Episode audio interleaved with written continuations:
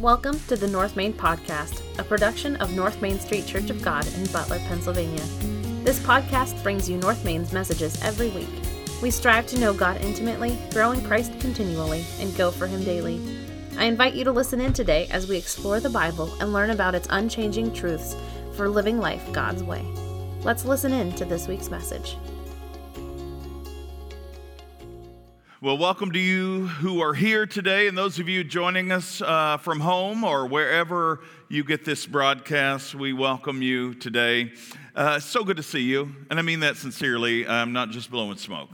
Let me ask you a quick question How many of you like to make choices? Seriously, how many of you enjoy making choices? Okay, the reality, a couple, Lynn, Andres. Of course she does. She, you crack the whip, girl. You go at it, right? So most of us, I'm gonna, I'm gonna make an assumption, and that's really dangerous because you shouldn't do that very often, but most of us probably do not like to make choices. Um, have you ever, uh, here's a scenario. Have you ever been in the car with your family or friends, and you've decided we're gonna go out to eat today, and you say, So where do you wanna go? I don't care. I mean, the joke, you know, the joke that's been around forever. I'm going to I'm to invent or found a restaurant called I Don't Care so that that's the title of it and the cuisine will be whatever, right? That's exactly every item on there will be just titled whatever. And so you just get whatever comes to your to your uh, table. We often as the Linharts, there's six of us in our family, my wife and I, three girls and a boy. And um, especially on special occasions when we're going out for a birthday or something, it's usually the birthday boy or girl's uh, choice to choose where we go. Now, more often than not, we, we end up solidifying where we're going to go, but uh, it, it's like, I, I, don't, I don't know. I mean, one of these three places or this or that. Just pick a place. Just pick it. What about a decision to make if you should go somewhere or stay home, right? Most of you stay home, right? Well, we have kids at home that one of two choices, um, or either one are a good choice, right? You, you ever make choices between things that are really innocuous?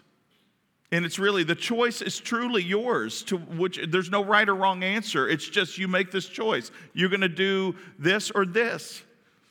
You ever go to the, uh, to the chip aisle in the grocery store or the cereal aisle in the grocery store? How many choices do you have? Right? Well, you have a lot. Do you know to not make a choice is to make a choice? Actually, that's not something that I came up with. The American philosopher William James, who lived during the later part of the 19th century and the early part of the 20th century, said, When you have to make a choice and you don't make it, it itself is a choice.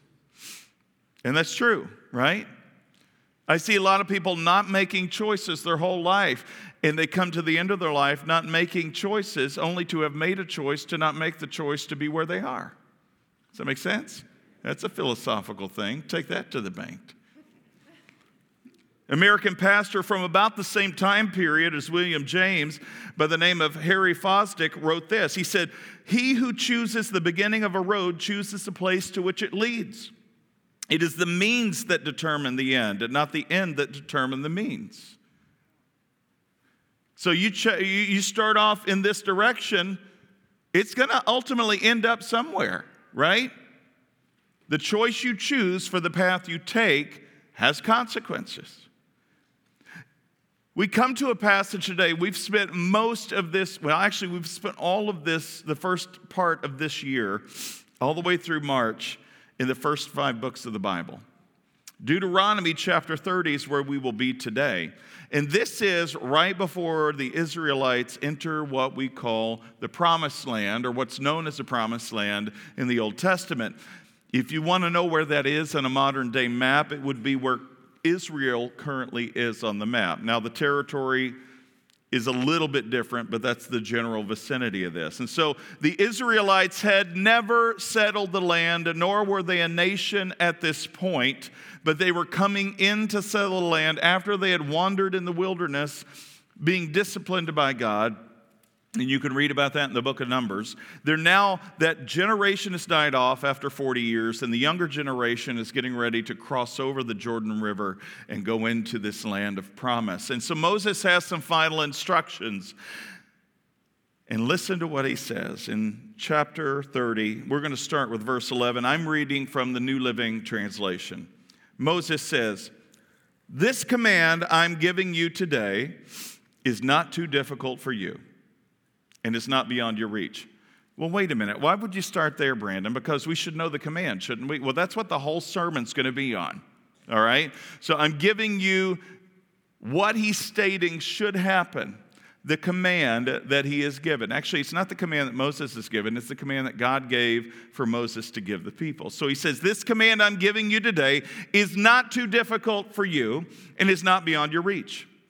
It's not kept in heaven, so distant that you must ask, Who will go up to heaven and bring it down so that we can hear it and obey? It's not kept beyond the sea, so far away that you must ask, Who will cross the sea to bring it to us that we can hear it and obey? No, the message is very close at hand and is on your lips and in your heart so that you can obey it. Last week we looked at Deuteronomy chapter 6 and we kind of unpacked well, what is that command? What is that command? Actually, there were a handful of commands called the Ten Commandments given by God in Exodus chapters 19 to 20, and also in the first couple chapters of Deuteronomy. And so when we get to Deuteronomy 6, what Moses is telling them at the beginning of the book of Deuteronomy is you need to tell your children and let their children tell their children about the law of God about the commands and the teachings of God. And so the whole book is really unpacking these commands and teachings until you get to chapter 30, and he's finally exhausted the subject as much as he can with this new generation who's about to come into the promise. And he says, Now, this command that I'm giving you is not too difficult for you. One of the things I love about God is that he doesn't overcomplicate things. And the irony is, he is a very complicated being. Not that he's difficult or mean, but that he is incomprehensible to the finite human understanding. Okay?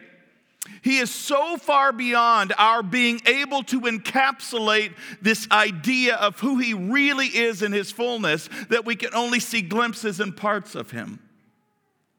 He has revealed himself to us through his word and through his creation. And so the commands that he gives us, which we'll be talking about in just a moment, are not complicated. It's like raising your kids, right? Don't walk in front of an oncoming car. Don't take a fork or a spoon or a knife and stick it in the outlet in the wall. Don't touch the stove. Right? It's not complicated. Why? Because if you do those things, it could lead to a severe harm or potential death, correct? Is this thing on? Okay, are you, are you guys with me? I want to tell you something. If you come to the Bible and you begin to unpack it and you think, wow, this is way too overcomplicated, you need to study it with somebody.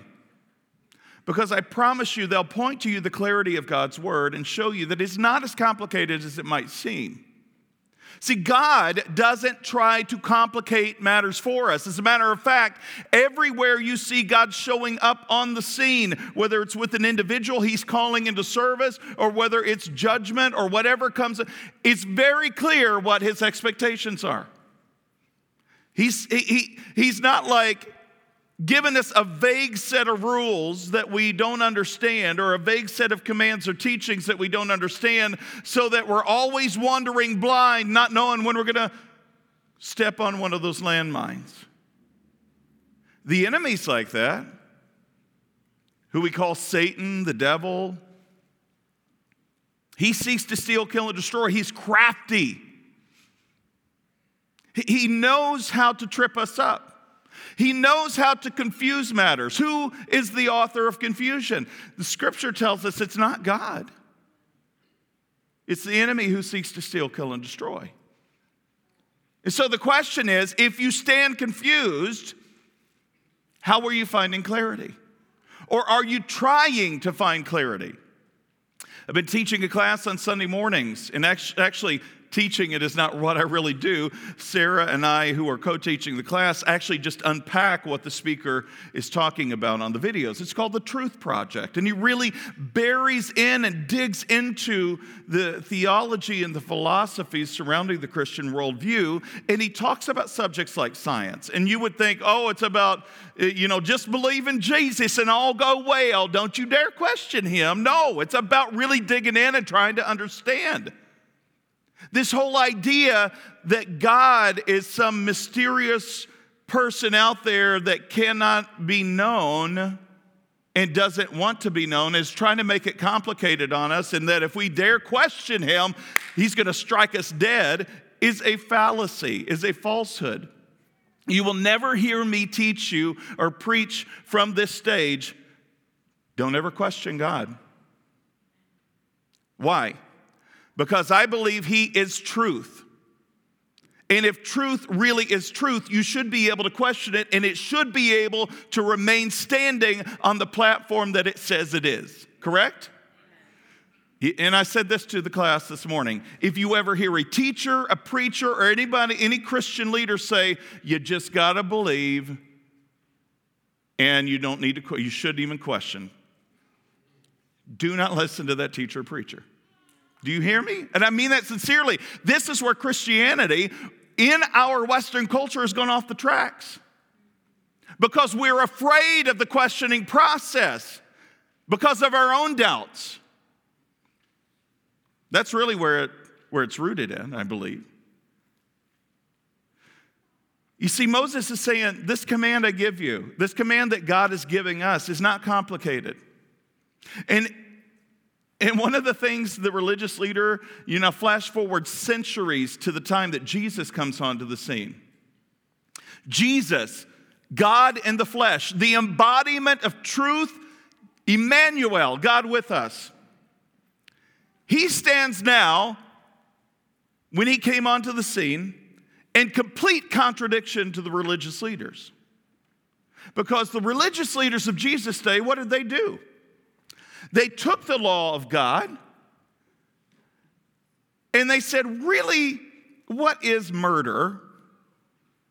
What is adultery? What do we do as humans? When, when, when there's a law, what do we try to do? We got to find a loophole, right? When we go to the point of trying to find loopholes in laws, what are we doing? We're complicating the law. How many laws are on the books in the just the federal government, not the state or the local government, but in the federal government? How many laws are on the books? it feels like million. I don't know.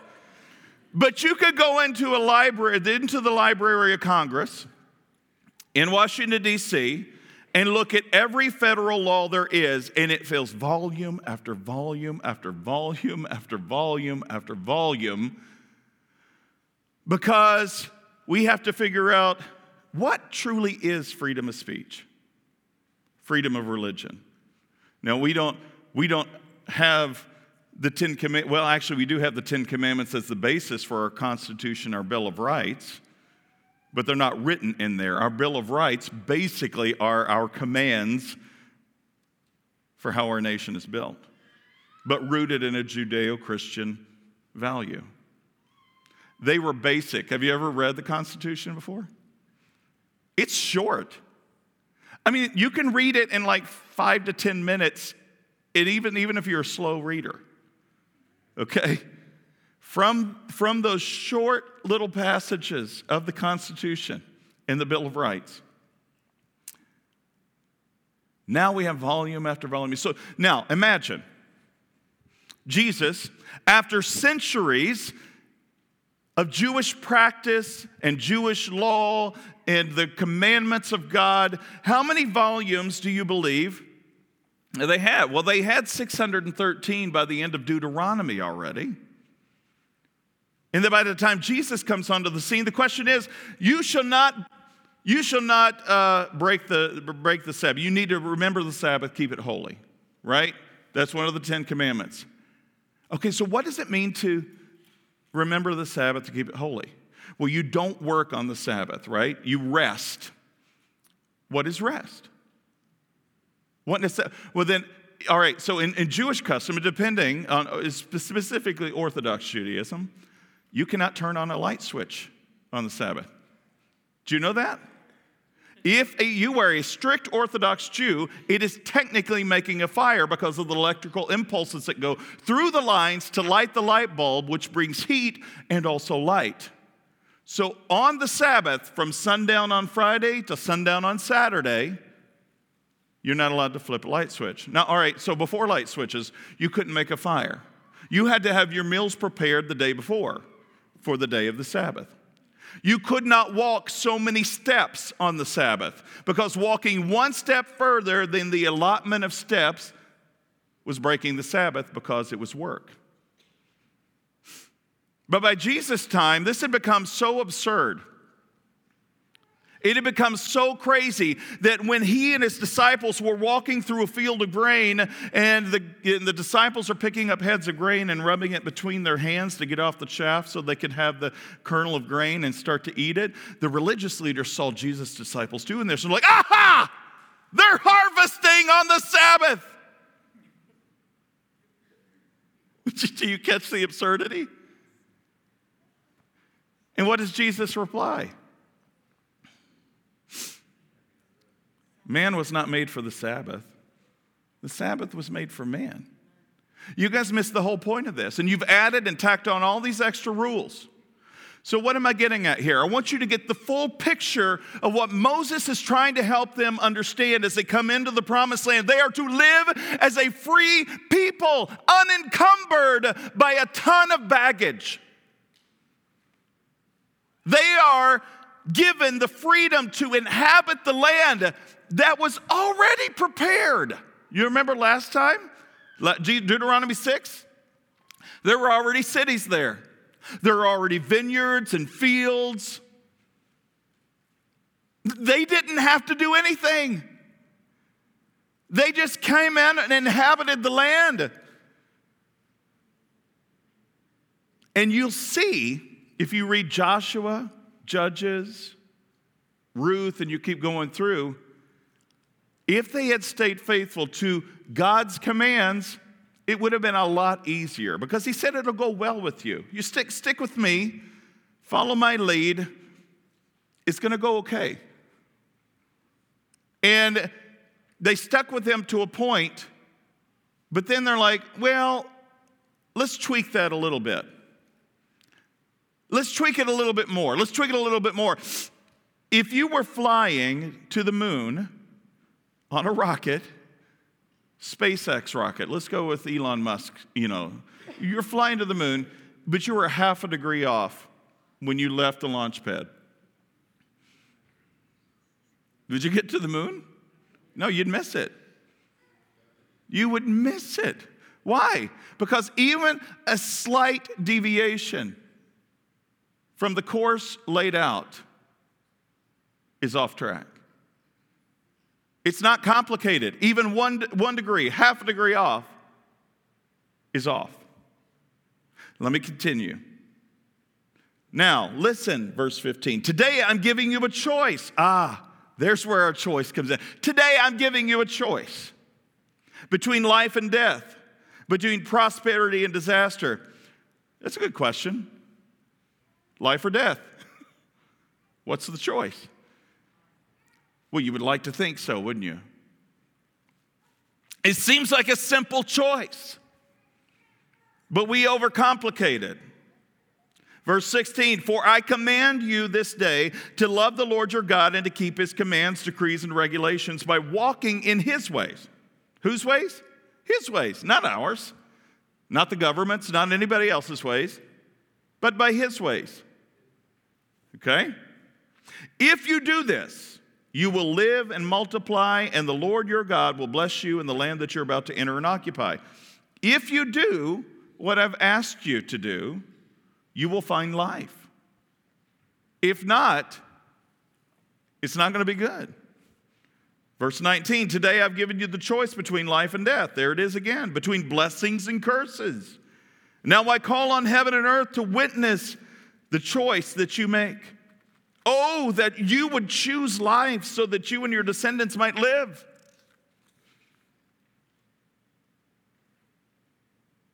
You can make this choice by loving the Lord your God, obeying Him, and committing yourself firmly to Him. This is the key to your life. And if you love and obey the Lord, you will live long, you will live long in the land the Lord swore to give your ancestors, Abraham, Isaac, and Jacob. Okay, Brandon, so it seems to me what you're telling me is, based on this passage of Scripture, it's all about doing the right things. If I just do and accomplish this set of rules, then I'm good. No. Because guess what? We have what the Israelites did not have we have hindsight, we have their whole history. And much like the Israelites, we are prone to failure, even on the simplest tasks laid out for us. It reminds me of what is that? Uh, Indiana Jones and the, the Holy Grail. Choose wisely, right? There's only one choice. If you drink this cup, you'll live. The rest of the cups around there will lead to death. If you don't know that movie, I'm sorry for the absurd analogy. Here's the key point God has given us a choice between life or death, and He wants us to choose life. Is it much different than say Genesis 1, 2, and 3. See, Adam and Eve in the garden. God plants all these different types of trees there. Within that garden, there's also a tree of life and the tree of knowledge of good and evil. And God gives them one choice, or one command. He says, Do not eat of the tree of the knowledge of good and evil, for if you eat it, you will die. It's a choice between life or death, right? They could, he didn't say, don't eat of the tree of life. See, he said, listen, all of the fruit of all the trees in the garden are yours to eat. Just don't eat this one tree. You eat this one, you'll die. Do you see how uncomplicated that choice was? But then you have a serpent coming on the scene and saying, Did God really say you can't eat from the fruit of the trees? You see the subtlety and the de- deception? No, God didn't say I couldn't eat from the fruit of the trees. Of course, we could eat from the fruit of the trees. It's just the tree of the knowledge of good and evil. Can't even touch it or we'll die. Now, you know what? Here's the thing if you eat of that, you won't die. Here's the thing God knows that if you eat of that, you'll become like Him, knowing both good and evil. God's withholding something from you. He's this cosmic killjoy. He doesn't want you truly to experience freedom. True freedom is doing the choice that He told you not to do. How many of you believe that now? How many of you hear that now in the culture? The church is just a bunch of homophobic, xenophobic, misogynistic, ableist, blah, blah, blah. I mean, to fill in the blank. There's all these new terms or all these old terms that have been resurrected now to call the church this evil, ogreish type people, and there are some. Don't get me wrong. the sad truth is that those, those true evil, ogreish people within the church that are legalistic and hateful are the ones that become, for whatever reason, the poster child for the true church. But see, that's what the enemy does. He elevates the falsehoods and diminishes the truth. The true church is leading people to freedom and saying, listen, yeah, if you make these choices, it will lead to death and destruction, but the choices of God truly lead to not just eternal life, but freedom. So, the two points I have really quickly are this life. Life. I didn't want to overcomplicate this sermon today. Guess what the next point's going to be? You got it. You can go in and fill in that blank. Do not fall asleep on me. Do not turn off the TV or the computer. Life. This command I'm giving you today is not too difficult for you. And it's not beyond your reach. It's not kept in heaven, so distant that you must ask who will go up to heaven to bring it down to us so we can hear it and obey. It's not kept beyond the sea, so far away that you must ask who will cross the sea and bring it to us so that we can hear it and obey. No, the message is close at hand and it's on your lips and it's in your heart so that you can obey it. I love that God doesn't set the bar so high that it's not so far out of reach. That's what he's saying here. You see, because we couldn't do it, Jesus comes onto the scene, God in the flesh. God says, They have failed miserably time and time again. I've given them, I've given them over a thousand years to figure this out. Now, in the grand scheme of eternity, a thousand years is nothing, but in, in human terms, a thousand years is a pretty big deal. And so, after when we, we think God is not patient at all, he, he's a mean, old, hateful God of the Old Testament. He, he zaps people. My dad, before he got saved, he got saved two years before he died, always thought, well, I can't step into the church because it'll cave in on me. I'm from Kentucky. That's exactly how he sounded. Or, all the church wants is your money. Right? You will rarely hear me talk about money, and when I do, it's from a biblical perspective. But the reality is, my dad had a false perception of the church, and if there was a God, he can't really be that good because he's mean. And you know where he got that? Because the family he grew up in did not live life They did not point to a life giver. And I'm not blaming the extended family or his parents. He still ultimately had a choice to make. It wasn't his parents' fault, or their parents' fault, or their parents' fault. We all have a choice to make, but some of us seem to be set up from the very beginning with a lot of difficulty. It's not that it puts us at a disadvantage, but it puts us at a different perspective. And you have a choice of whether or not to stay in that perspective and allow it to rule and conquer you, or to step into the perspective that God has given to say, listen, there's freedom here.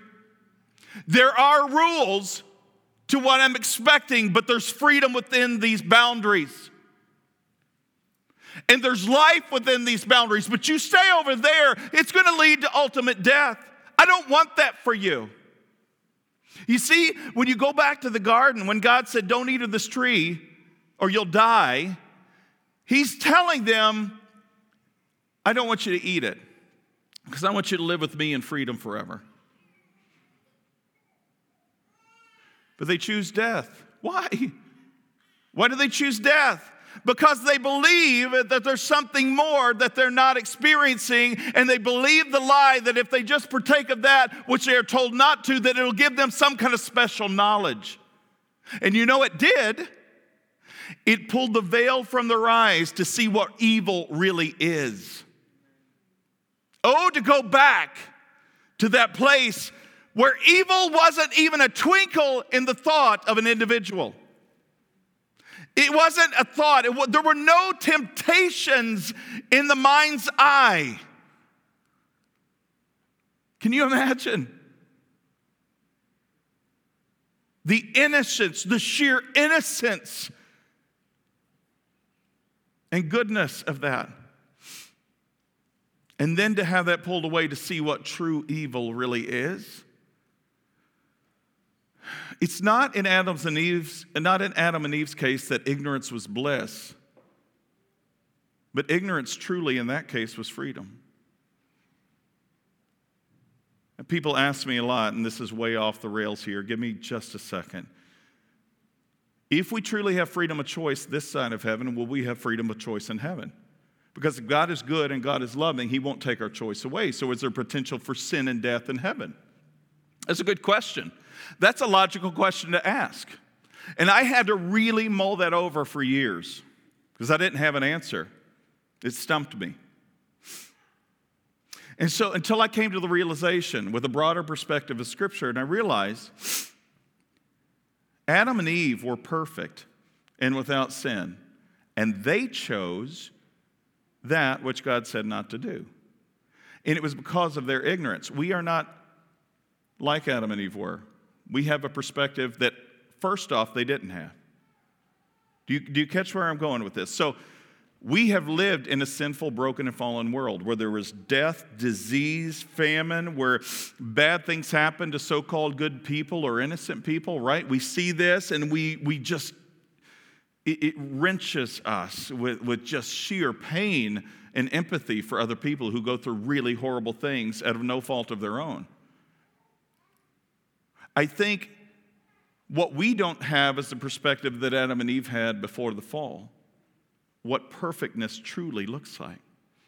I think we get glimpses of it when we surrender our lives to Christ, the one who was truly and totally perfect, and when he comes into our lives and gives us a newness of life, I think we see glimpses of what perfectness looks like. We see hope. We see really what life is meant to be. But we live in this marred, broken, and terrible space for this time being. But when we cross over, whether it's through death or the second coming of Jesus Christ, and we see him face to face, and we fully know at that point, and there are no questions to be had. Who would ever want to come back to this?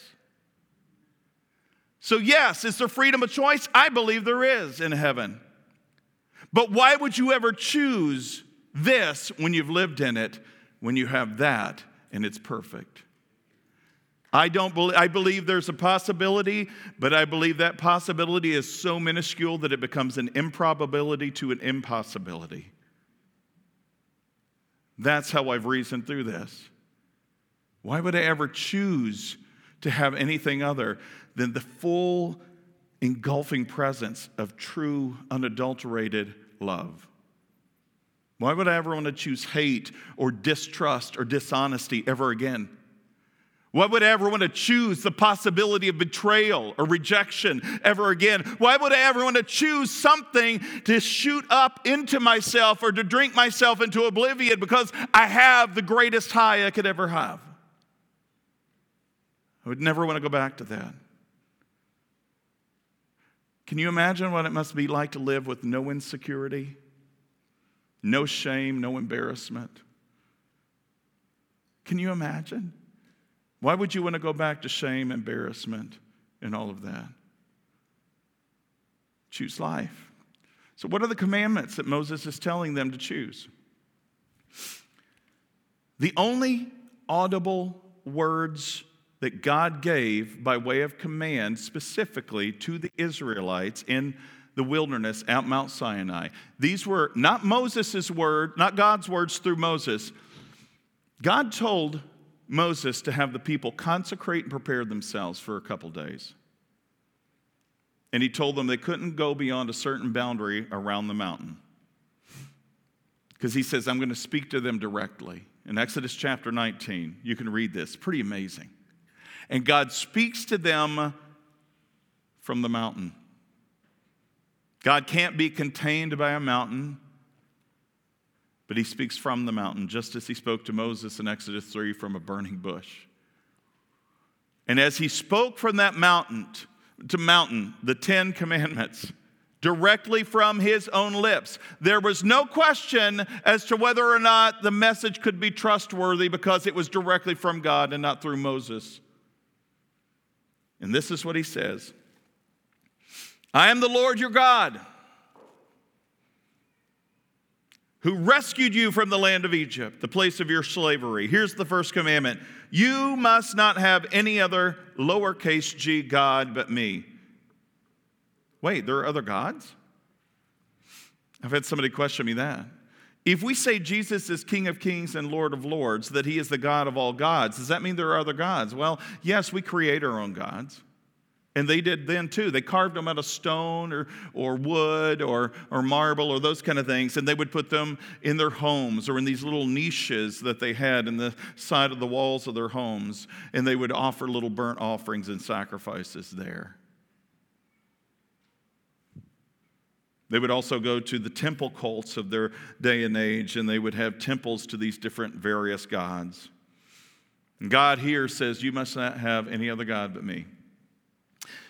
Second one is this you must not make for yourself an idol of any kind or an image of anything in the heavens or on the earth or in the sea. You must not bow down to them or worship them, for I, the Lord your God, am a jealous God who will not tolerate your, the, your affection for any other gods.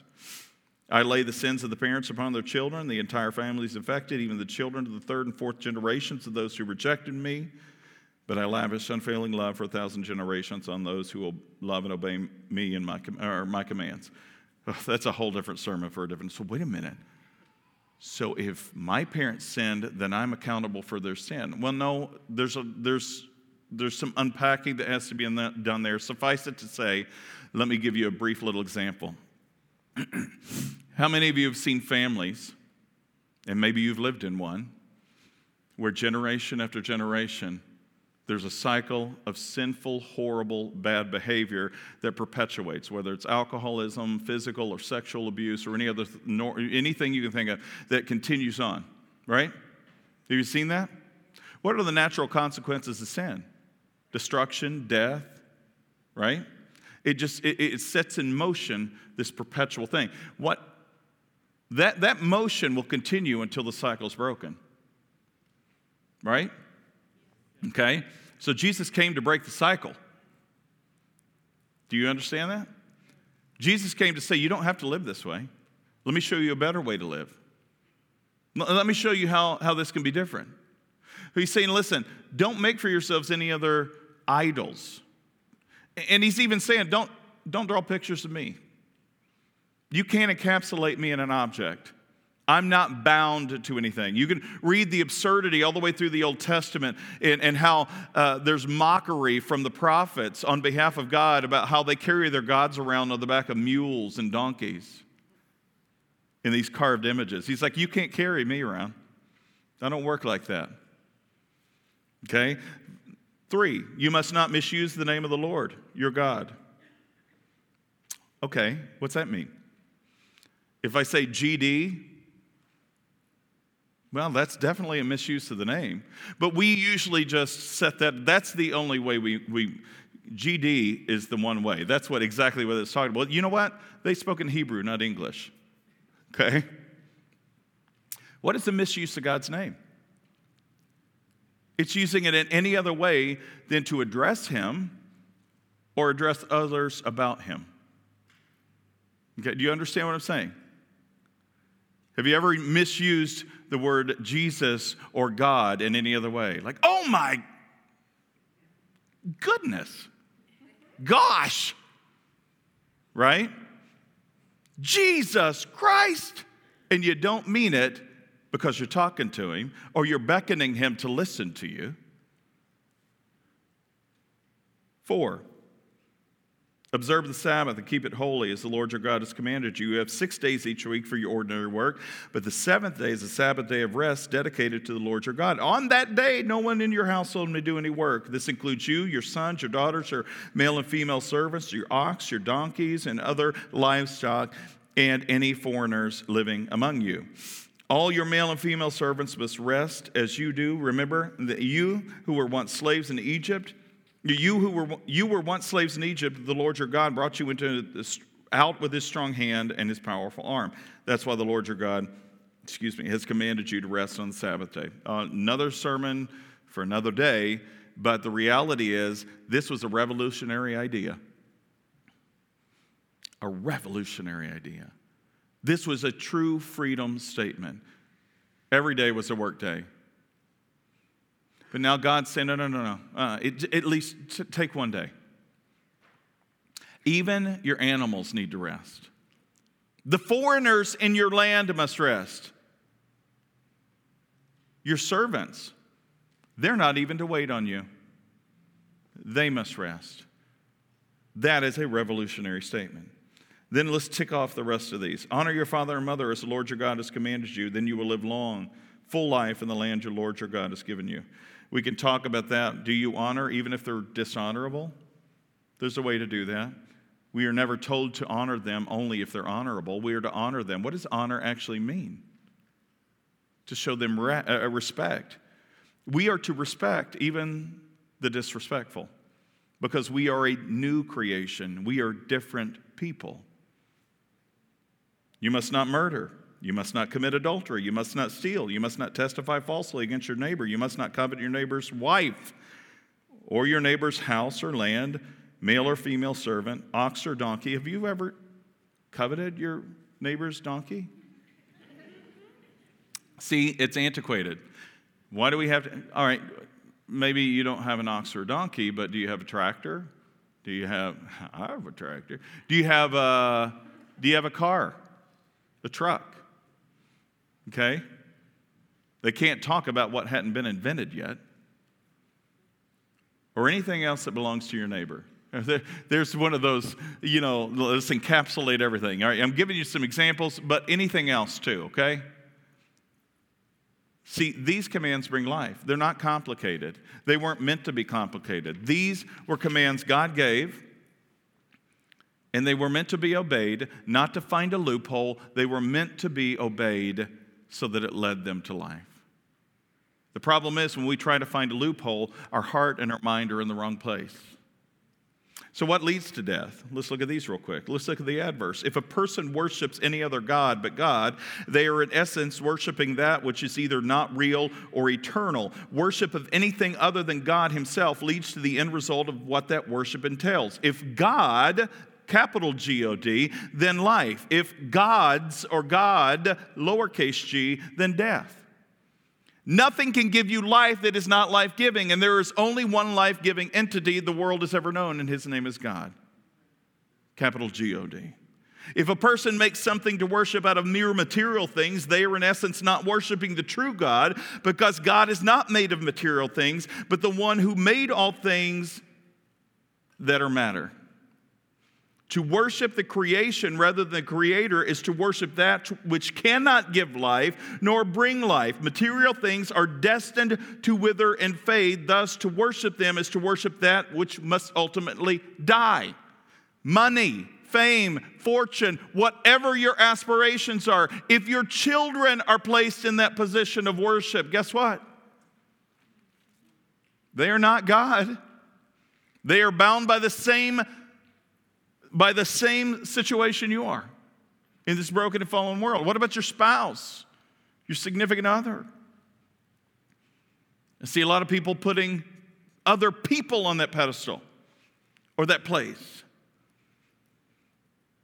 Number three, the name God. I am that I am is a name that connotes the premier existence of the one who is the uncreated, uncreated creator. It carries with it the meaning beyond mere sentiment. To use, to use or rather misuse the name of the great I am is to lift up that name in an empty or useless way.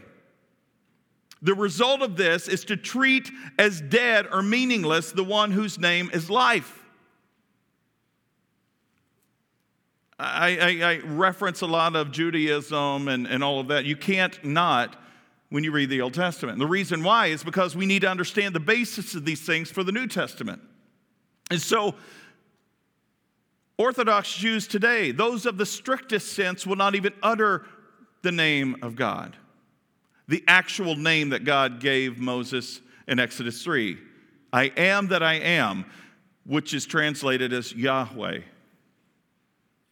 Today, you might read some, uh, a text from a Jewish, Jewish author, and they will write the word God, G O D, with capital G dash D, because they won't even spell it out. They revere the name so much that they won't even get close to misusing it. You understand? Sabbath rest was to be observed as a means to focus on the reason for God's creating everything in the first place. All of creation was created to live in God's rest eternally. When you go all the way back to Genesis 1 and 2, the very first verse of Genesis 2, that on the seventh day, God did what? Rested from his work. Because he was super tired and needed a lawn chair. You know, God never needs rest. God never grows weary or tired, nor does he sleep. Why? Because he is the epitome of rest. And so when he finished everything, it meant that it was complete. Do you get that? There was nothing left to do. When he was done, he was done. And now all that, that was left is to live in rest. He created a place of rest. Yes, there was work that happened in tending the garden and watching over the animals to be given dominion over them, not domination. But in that work, it was fulfilling, it was productive, it wasn't in vain, and it was restful. Have you ever done something that you were created for, and that by the time you're done with it, you're more energized?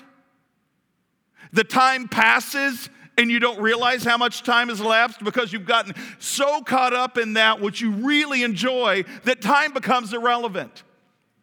This is what eternal rest, just a glimpse of it, would look like. Fulfilling, complete, utter work that leads us to a place of energy rather than depletion. This is why when Adam and Eve sinned, they got kicked out of the garden. And God said to Adam, Your curse will be that you will work and till the soil of the ground to barely scrape by. It will not produce for you the way it does here. It's going to exhaust you by the sweat of your brow.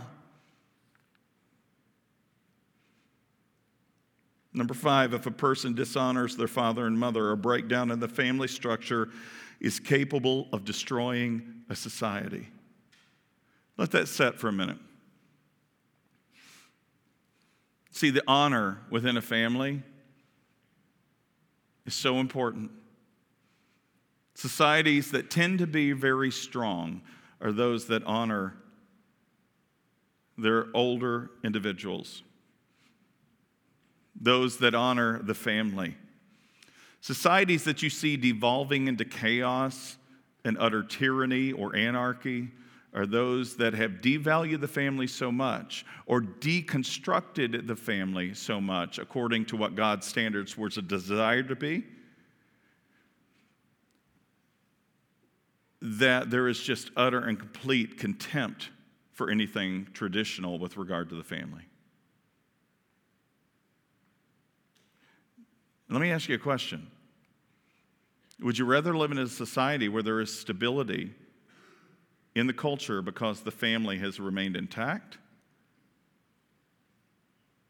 Or would you rather live in a culture where the family structure is really just a bygone word or thought, and it's every man for himself and every woman for herself?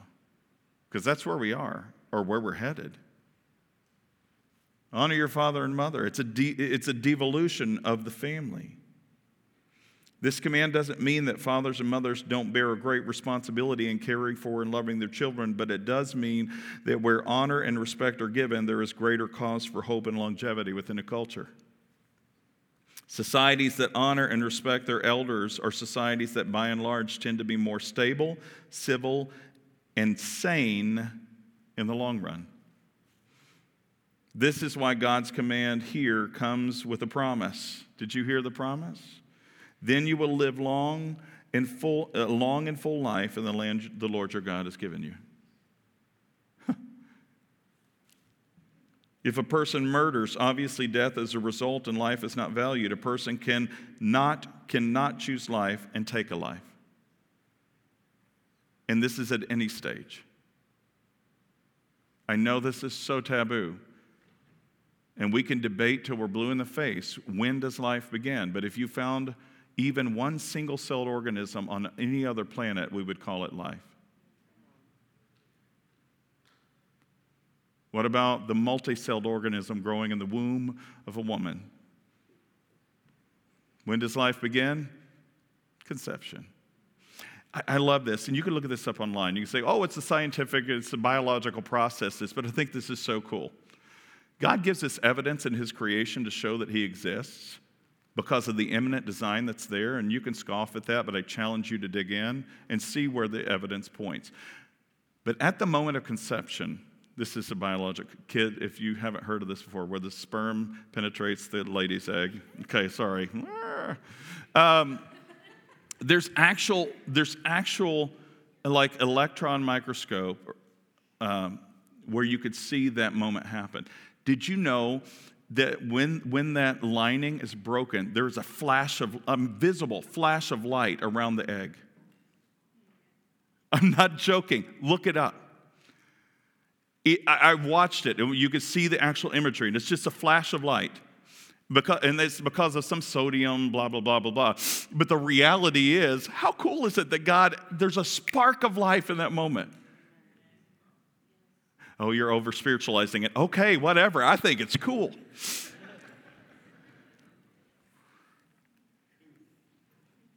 if a person commits adultery,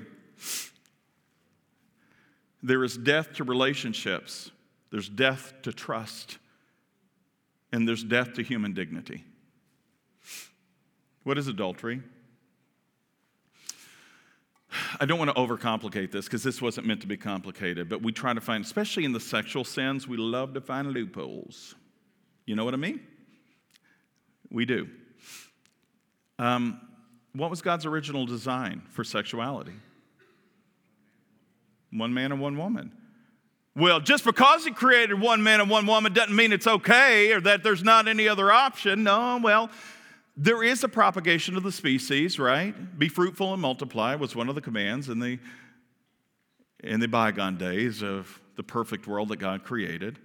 But if God created everything in the garden and it was perfect from the very beginning, anything that deviates from God's perfect design is called sin. It's a deviation from what he desired. At the end of each day, what did he say about his creation? It was good. And I've always contended is God's good best, or is there anything better than God's good?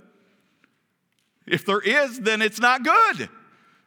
God's good is always best. And so any deviation from what God's perfect standard was in the perfectness of the garden, that's kind of a litmus test for us to see, well, God, what was God's real, real design? So by this time, you get the Ten Commandments don't commit adultery.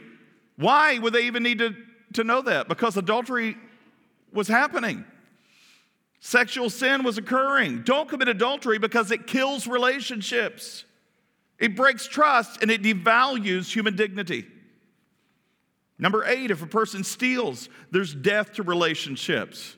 There's a breakdown of trust and human dignity. If I steal something from you, are you going to trust me?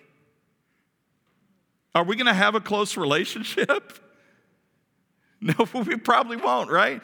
So it's a destruction of what God called good. If a person testifies falsely against another person, there's death of character and integrity, as well as relationships, trust, and human dignity. If I go around spreading stuff about somebody that's not true, that's bearing false witness. If I stand in a courtroom on a witness stand and say something that's not true about somebody who's being prosecuted or even defended, that's bearing false witness. Jesus in the Sermon on the Mount, let your yes be yes, your no be no. You shouldn't have to go through all these mental hoops to try to prove to somebody you're telling the truth. Lastly, if a person desires, wishes, longs for, craves something to a fault or detrimentally especially the property of another person, there is death to the sanctity of the mind, the heart, and the soul. Because this is coveting, right? I may not act on it, but I want what you have. And I want it so bad that it makes me angry that you have it and I don't. What does that do to me? Have you ever felt that way? Have you ever wanted something so bad that somebody else has that it consumes your mind? It begins to destroy you internally. Coveting is a means by which one degrade, uh, by which one degrades the mind with sinful acts that can ultimately lead to action and the death of relationships, trust, and human dignity. I want what you have. And if I want it bad enough, and I allow that desire to so encapsulate me, I may do something about it. And then I go back and I break the murder clause. I mean, I don't murder Santa Claus. That's not what I mean. I murder the, the, the, the commandment there. Sorry.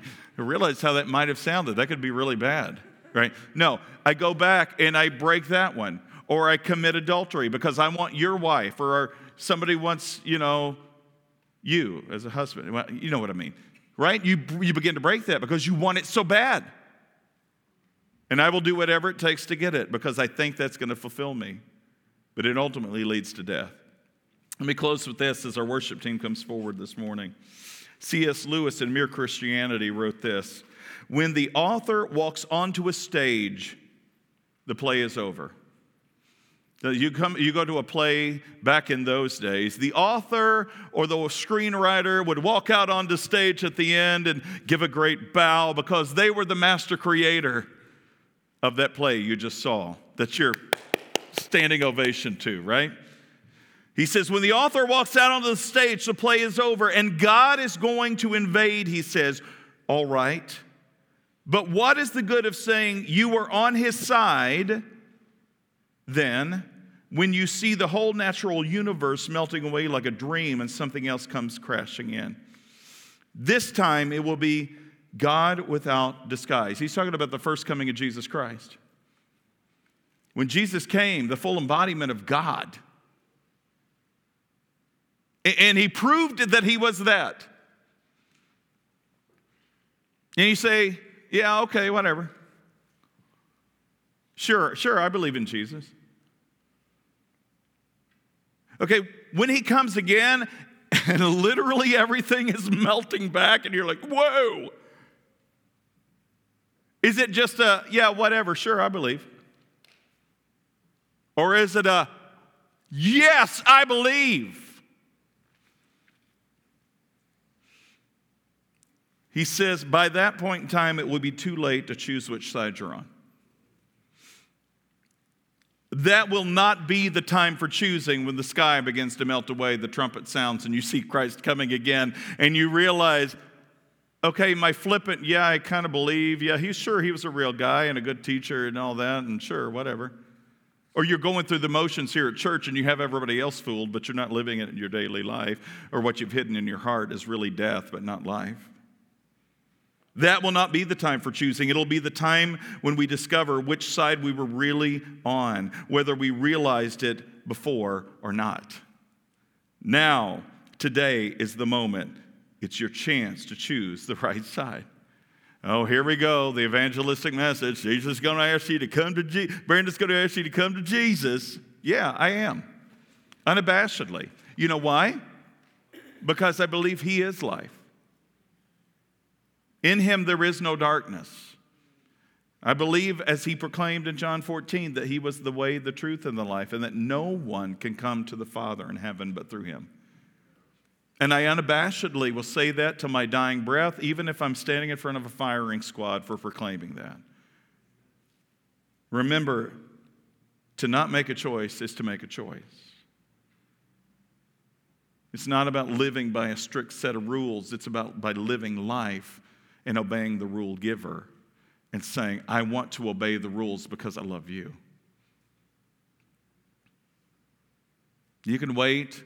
You may think you have tons of time left, and that's okay. I'm not going to scare you with tactics like, well, you might pull out onto the highway and get smashed. You might, you might not. You may be given a long, healthy life. But why waste it? On choosing a path that will ultimately lead to death when you can start living life now to the fullest. Jesus in John chapter 10, verse 10 the thief comes to steal, kill, and destroy. But I've come to give you life abundantly. That life abundantly doesn't start when you die and enter heaven, it starts now. Not bound or encumbered by the sin and the death of this world. So that by the time you do die, the question could be on the lips of others that Paul stated Oh, death, where is your sting? Oh, death, where is your victory? Because it doesn't exist for the one who truly has life in Christ. Those of you who are watching at home, those of you who are here, now's the time. It's a time to bow before your Savior, your Maker, your Creator, and say, I'm done trying to do it my way. My way doesn't always work out the way I anticipate it will or expect, but I'm willing and ready to do something different. I'm willing to lay my life on the line because He laid His life on the line for me. You can come to my right, your left. Somebody will pray with you. If you don't, if this is new to you and you have no clue what this means, you come to my right, your left. Somebody will pray with you. If you are carrying the burden for somebody else that you know that doesn't believe in Jesus or doesn't have that kind of life, come and pray. Prayer is the root where change begins. You want to pray alone? Come to my left, your right.